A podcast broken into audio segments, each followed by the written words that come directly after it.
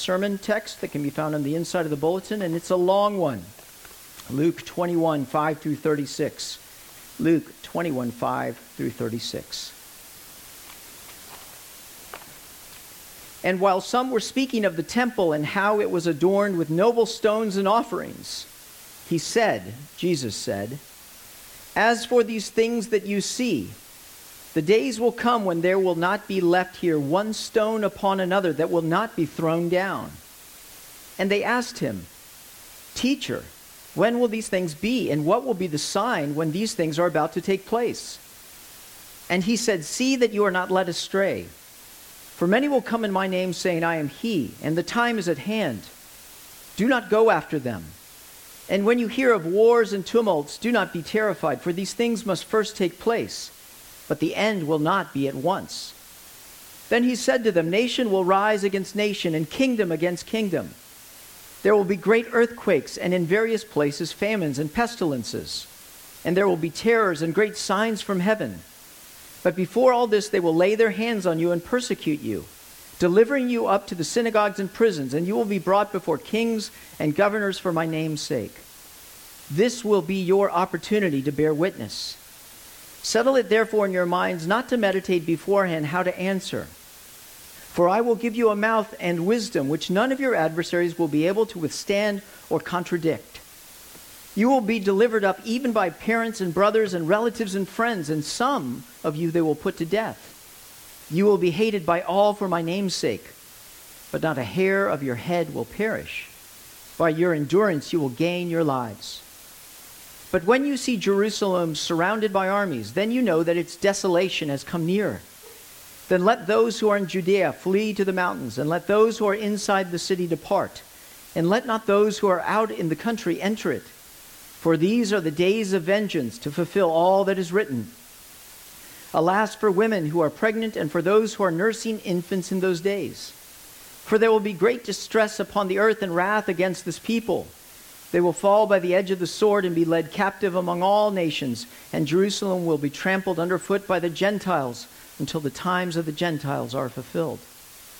And there will be signs in sun and moon and stars, and on the earth distress of nations in perplexity because of the roaring of the sea and the waves. People fainting with fear and with foreboding of what is to coming on the world. For the powers of the heavens will be shaken. And then they will see the Son of Man coming in a cloud with power and great glory. Now, when these things begin to take place, straighten up and raise your heads because your redemption is drawing near. And he told them a parable Look at the fig tree and all the trees. As soon as they come out in leaf, you see for yourselves and know that summer is already near. So when also you see these things taking place, you know that the kingdom of God is near. Truly I say to you, this generation will not pass away until all has taken place. Heaven and earth will pass away, but my words will not pass away. But watch yourselves, lest your hearts be weighed down with dissipation and drunkenness and cares of this life and that day come upon you suddenly like a trap. For it will come upon all who dwell on the face of the whole earth. But stay awake at all times, praying that you may have strength to escape all these things that are going to take place and to stand before the Son of Man. The word of the Lord. I don't know if you've ever been asked the question what is the most valuable thing you own?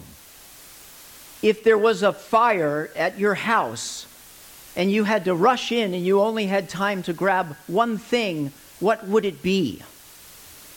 I thought about that question. Obviously, my children and wife, no, we're talking about inanimate objects here. And I thought of two things. I thought of one is my oldest son's journals. Uh, some of you have had opportunity to read, they're very dear and priceless uh, to us. Uh, the second, if I'm not wearing it, is my father's watch. Uh, my father passed away this past year, and I, I, whenever I look at this watch, I think of him. Uh, they are uh, precious to me. I would run in and grab those things. And then maybe my pets. Lord, forgive me for saying that. For some of you, it's, uh, you know, there are things, uh, if we expand that scope, what would happen if the home, some of you live in the home that you've lived in all of your life, if that was to burn down? What a uh, pain that would be. I've had friends who have lost everything as they've seen their all their memories and things dear to them go up in smoke.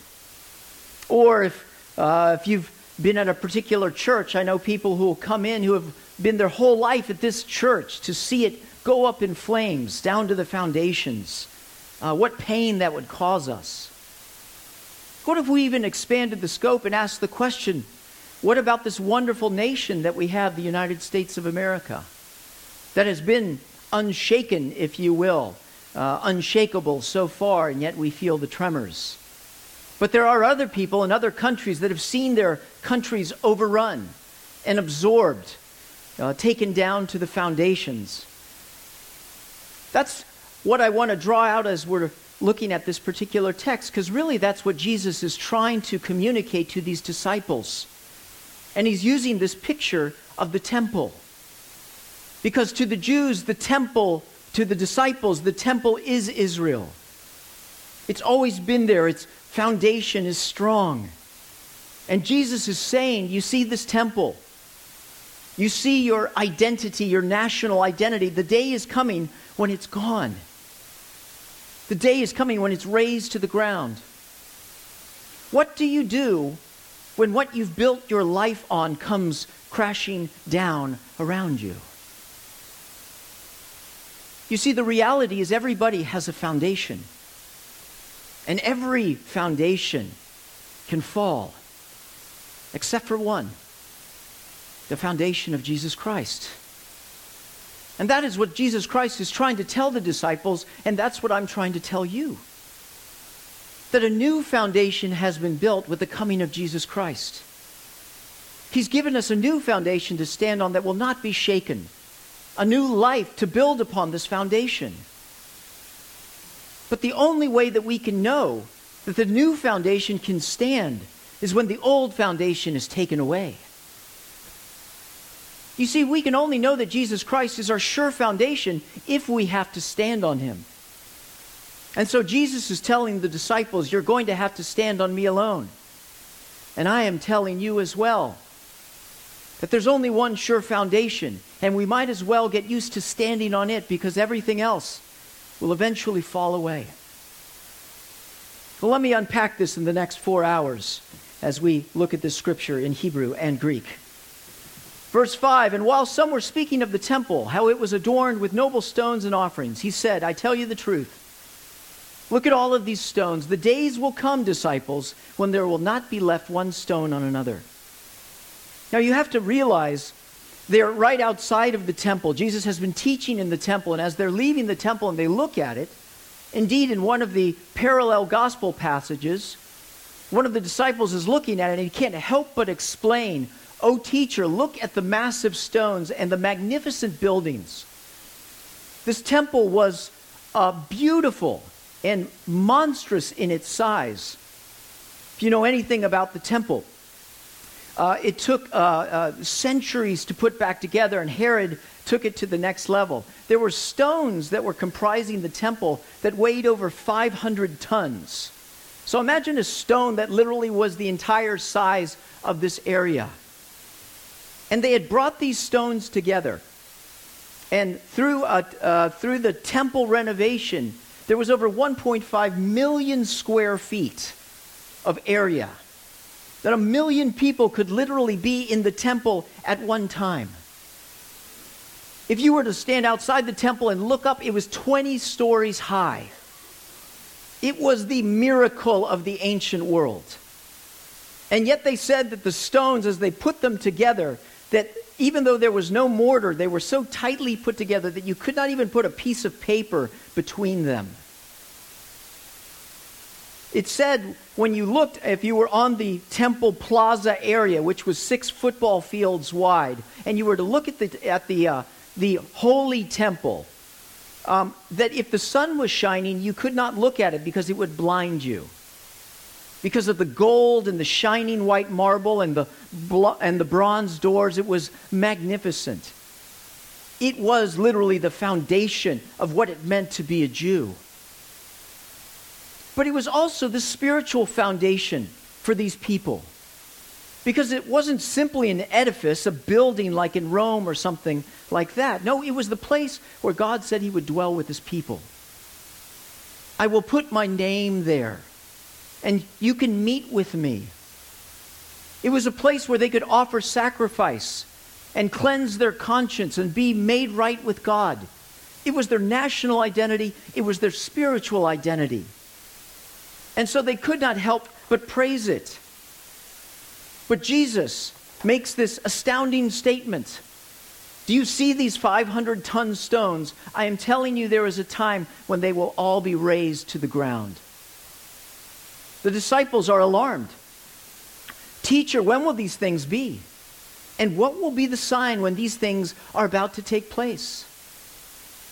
You see, to the Jews, to the disciples, to contemporary Jewish thought, the destruction of the temple meant the end of the world. How could such a beautiful thing be destroyed? They didn't realize that it wasn't the end of the world, did they? Because we know through history in the year 70 AD, after a four year siege, the Romans would come and they would destroy the temple and kill the inhabitants of Jerusalem. They would wipe it to the ground, never to be rebuilt, by the way. They didn't know that it was coming. And so Jesus responds to their question See that you are not led astray, for many will come in my name, saying, I am he, and the time is at hand. Do not go after them. When you hear of wars and tumults, do not be terrified, for these things must first take place. But the end will not be at once. Then he said to them, Nation will rise against nation, kingdom against kingdom. There will be earthquakes and pestilence and famines and terrors and signs. See, Jesus knows what's going to happen. In fact, Jesus is going to die in two days. And he wants to prepare the disciples so they will be ready when it happens. Indeed, Jesus says later, all of these things are going to happen in this generation. I don't think that we, but when you look at this language, you think, wow, I mean, it's, it sounds apocalyptic. It sounds like the end of the world. I don't think that we truly understand what happens when Jesus Christ comes to the cross. We have the tendency to just put it in one kind of one Friday, right? Six hours one Friday. But God Himself has come to redeem the earth, to take back and restore what was stolen from it. Through His blood shed on the cross is the hope of the world and the certainty of its res- resurrection, of its redemption. That's why there are earthquakes when Christ dies and this eclipse. Would there not be more convulsions that would occur over the next decades? As there is a spiritual change of power, as Satan is thrown down and the gates are open so that the gospel can go out into the world. There's going to be a time of change. There's a natural response. And what Jesus is saying ultimately is that this temple must go. Think about it a little bit. If God bring, gives his son so that his blood shed on the cross would be the way that people could re- be redeemed, for the sacrifices to continue in the temple, would that not be an offense to God? That anything would try to rival or compare. No, the temple must go. And indeed, it will go in 70 AD, though the disciples do not realize that. And so Jesus is preparing them there's going to be great instability. There's going to be great uncertainty. Before this temple falls, there's going to be this, uh, this uprising, if you will, and you need to know that. And you need to be prepared, and you need to not panic. Because faith and panic are ultimately opposed to one another, aren't they? The time is at hand. Anybody remember the Y2K period of time? Anybody stay up New Year's Day, Y2K? I stayed up to see sort of the sun rise on Tonga or whatever. Tonga was standing. I was like, oh, everything's fine. I'm going to bed. If you remember that experience, that uncertainty among the world, didn't the comments start to come out? The end is at hand. The world is coming to an end. You see an uncertainty what happens is that people come forth saying, I am the Christ. I have the answer. Or the world is at hand. And Jesus is saying to his disciples, This is going to happen. But A, you don't panic because you have a greater foundation to stand on than this. In all its magnificence, in all of its beauty, in all of its solidity, it's nothing. It will pass away. But I and my words will never pass away. Everybody, at least in America, remembers the numbers 9 11, don't they? It's another one of those great questions. Where were you when the buildings fell? Just about all of us can remember specifically where we were. It felt in some ways like the end of the world. If you were in New York City, by the way, it definitely did. I don't know if we have the first slide here of this picture. Cataclysmic. Can you imagine walking down Manhattan? You're on your lunch break and you see that? Go ahead and show the next slide. We saw the pictures as the smoke plumed and billowed all the way out of people running. Our world, in some ways, has never been the same, has it? If you were a child around, around that time, your life will be characterized by that particular instance in your life. But in some ways, 9 11 is nothing like this because it was sudden. There was no build up to it, right? It just happened. But imagine if there was a siege of America before these buildings fell. The war drums were heard outside of the borders, and the armies were amassed, and the food supply was cut off. We haven't yet experienced something like that. But that's what the disciples are going to experience. That's what their world is going to experience. But Jesus says something very interesting. Before this happens, verse 12, they will lay hands on you and persecute you, delivering you up to the synagogues and the prisons, and you will be brought before kings and governors for my name's sake. Indeed, parents and brothers and relatives and friends will deliver you up, and some of you will be put to death. You will be hated by all for my name's sake.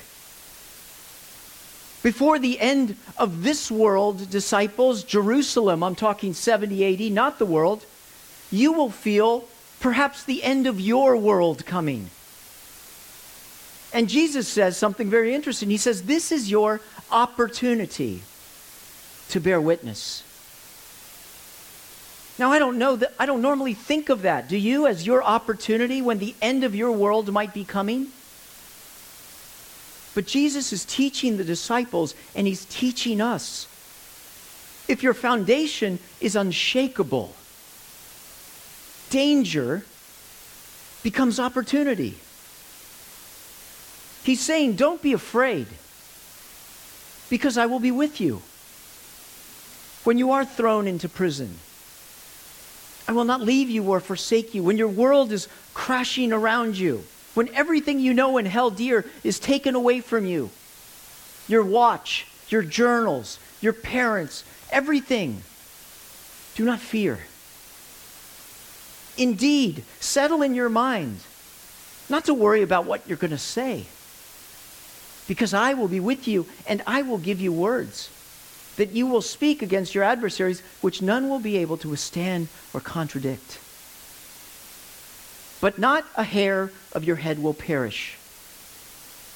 Now, I did a double take when I read this because did it not say, just a couple verses before, that some of you they will put to death? Now, how can some of us be put to death and yet not a hair on our head perish? Unless, of course, that life is further than simply this life. And that peace can be found in perishing. See, what God's saying is you don't get it. You think that something as solid as the temple will be a foundation that can give you life, that you, that you can withstand anything. But he's saying that I am immortality. And that on me you will stand. And even though you perish, you will not perish. You can have peace here because you know there is life there. But what does all of this have to do with us? For some of us, life is more uncertain in the United States of America than maybe it's ever been. You may have that feeling depending on which side of the political aisle you're on. You probably have that feeling on either side of the political aisle. Our wonderful republic has hairline fractures in it. But we're a special subset of America if you are a Christian, an American Christian. There's a danger of standing on two foundations. Make no mistake about it, I love my country. But I don't put my hope in it or put my trust in it. What happens if America falls tomorrow? And most likely, if it falls, it'll fall from within. Just let's play the game a little bit, okay? No, that only happens in Venezuela and other places. My friends, be a student of history. What happens if it falls? my foundation is on my country, I will fall too.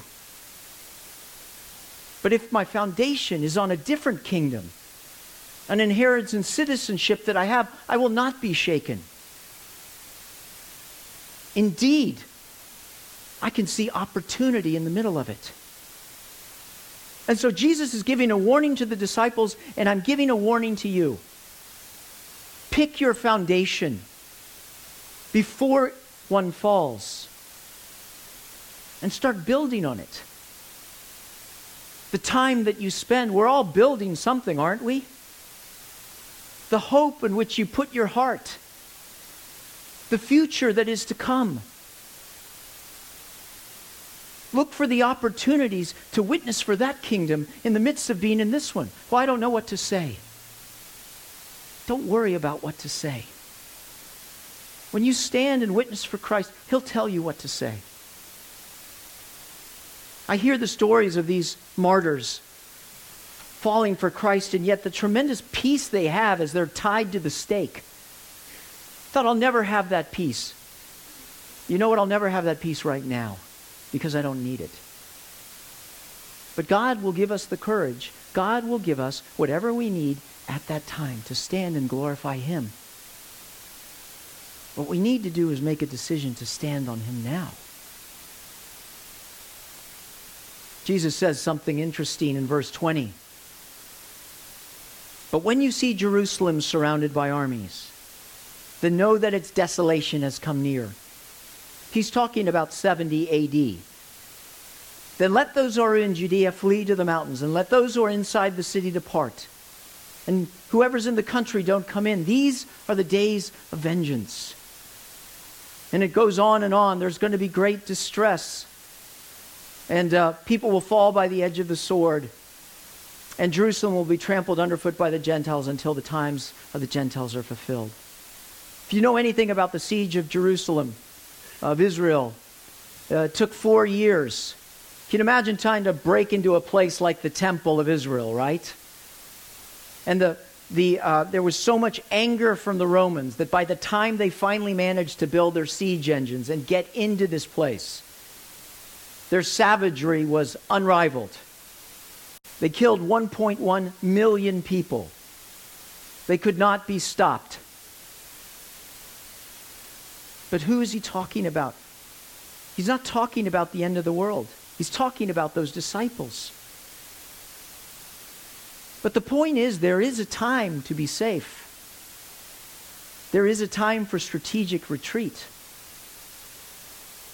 There's a time to speak and a time to be silent. God will give us the wisdom to know the difference. Sometimes I beat my head against the door, doing something, doing something, doing something. When God is saying, go here. See, it was really that that caused the spread of the gospel. This time of the Gentiles fulfilled, what exactly does it mean? I'm not exactly sure. Aside from knowing that what Jesus is saying is that this razing of Jerusalem is not forever. It's not going to happen forever. I want to close with uh, the rest of this passage because it's extremely difficult, and I'm the one who's supposed to come up with the answers, right? I appreciate the Westminster Confession of Faith that says all things in Scripture are not alike plain in themselves, nor alike clear unto all. Yet those things that are necessary to be known, believed, and observed for salvation are clearly propounded. This is one of those areas where some people are going to differ in my interpretation. When is he talking about here in verses 25 through 28? My opinion is he's talking still about the destruction of Jerusalem, not the end of the world. It says there will be signs in sun and moon and stars on the earth and distress of the nations, people fainting with fear and foreboding of what is coming on the world, for the powers of the heavens will be shaken. And then they will see the Son of Man coming in a cloud with power and great glory. Now, with these things, when these things begin to take place, straighten up and raise your head. Carlos, how can you say that's just about Jerusalem? Here are just a couple of reasons. Verse 32, he says, Truly I say to you, this generation will not pass away until all has taken place. Frankly, if I, have led, if I had led this entire sermon with just that verse and then talked about it, we would go, oh, he must be talking about the destruction of Jerusalem. Secondly, he refers to himself in this passage as the Son of Man. Jesus really is the only one that uses that term, I think, one other time to describe himself. The Son of Man. Where does that term come from? It comes from Daniel 7, where this Son of Man comes before the Ancient of Days, God, and is given an everlasting kingdom that will never fail or fade. Now, let me ask you the question When is Jesus given the everlasting kingdom? Did he not say at the end in the Great Commission, All authority in heaven and earth has been given to me? See, in Daniel 7, when he's given the, uh, the everlasting kingdom, the world does not end. But he is in charge and begins to systematically put his enemies under his feet. And that's exactly what has been going on. The gospel is going forth. The Son of Man is in charge. Even though you say to yourself, I can't see it, look harder. The king, Aslan, is on the move. And just because there's apocalyptic language here doesn't mean it's speaking of the end of the earth, uh, end of time. If you read Ezekiel, and you read Daniel and you read Isaiah, you hear the prophet prophesying using this extreme, vivid language, speaking about contemporary events, speaking about kingdoms that are to fall in the centuries that are to come. Indeed, even in the book of Daniel, right afterwards. I want to suggest that Jesus is doing the exact same thing. Because if you were in 9 11 in Manhattan, it sure would look like the end of the world there, wouldn't it? And if you were in Jerusalem at its destruction, it sure would look like the end of the world. But God is passing judgment. Two other reasons. If you look at these verses, particularly 28, 31, and 36, you hear God continuing to wor- use the word you. And I want to suggest to you that the you that Jesus is using is not you. He's talking to the disciples. We must read the text in its context. But wait a second, what about Matthew and Mark and these other um, uh, contemporary parallel passages?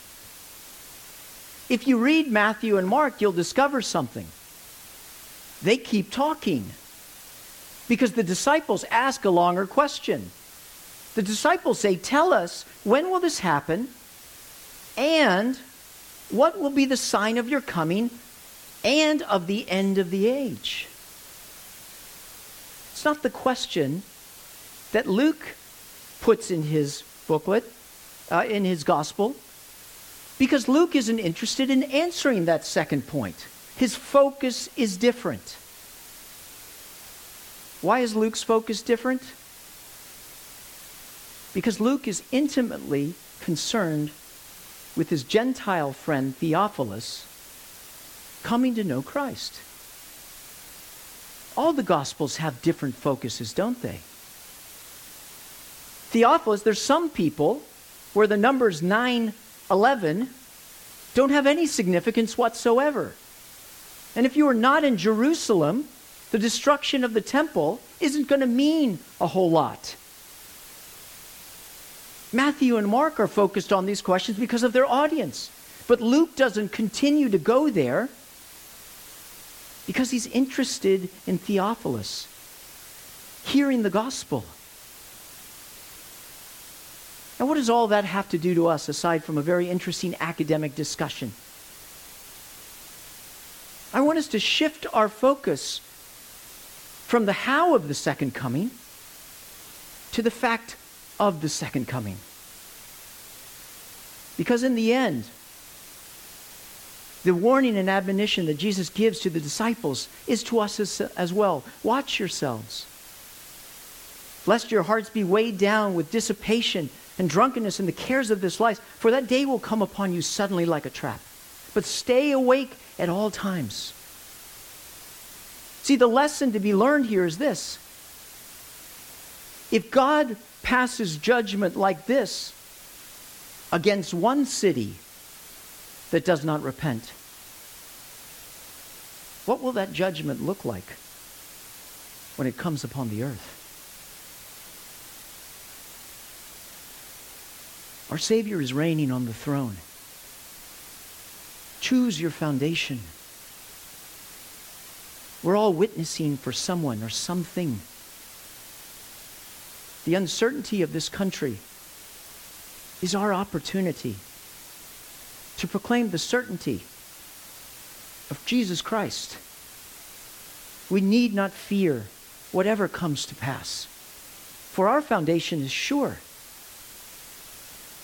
The days of redemption are drawing near, so keep your eyes not fixed on what is around us so that we panic, but fixed on the Son of Man who is to come at his final day.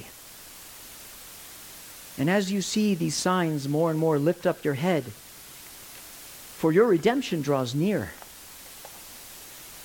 Praise be to God. Our foundation is greater than 20 stories and 500 ton stones, and more beautiful than all the marble and the gold and the bronze in the world. Christ has lifted us up on the rock, given us a sure place to stand, and put a new song in our mouth. Let us sing it while we can. Let's pray.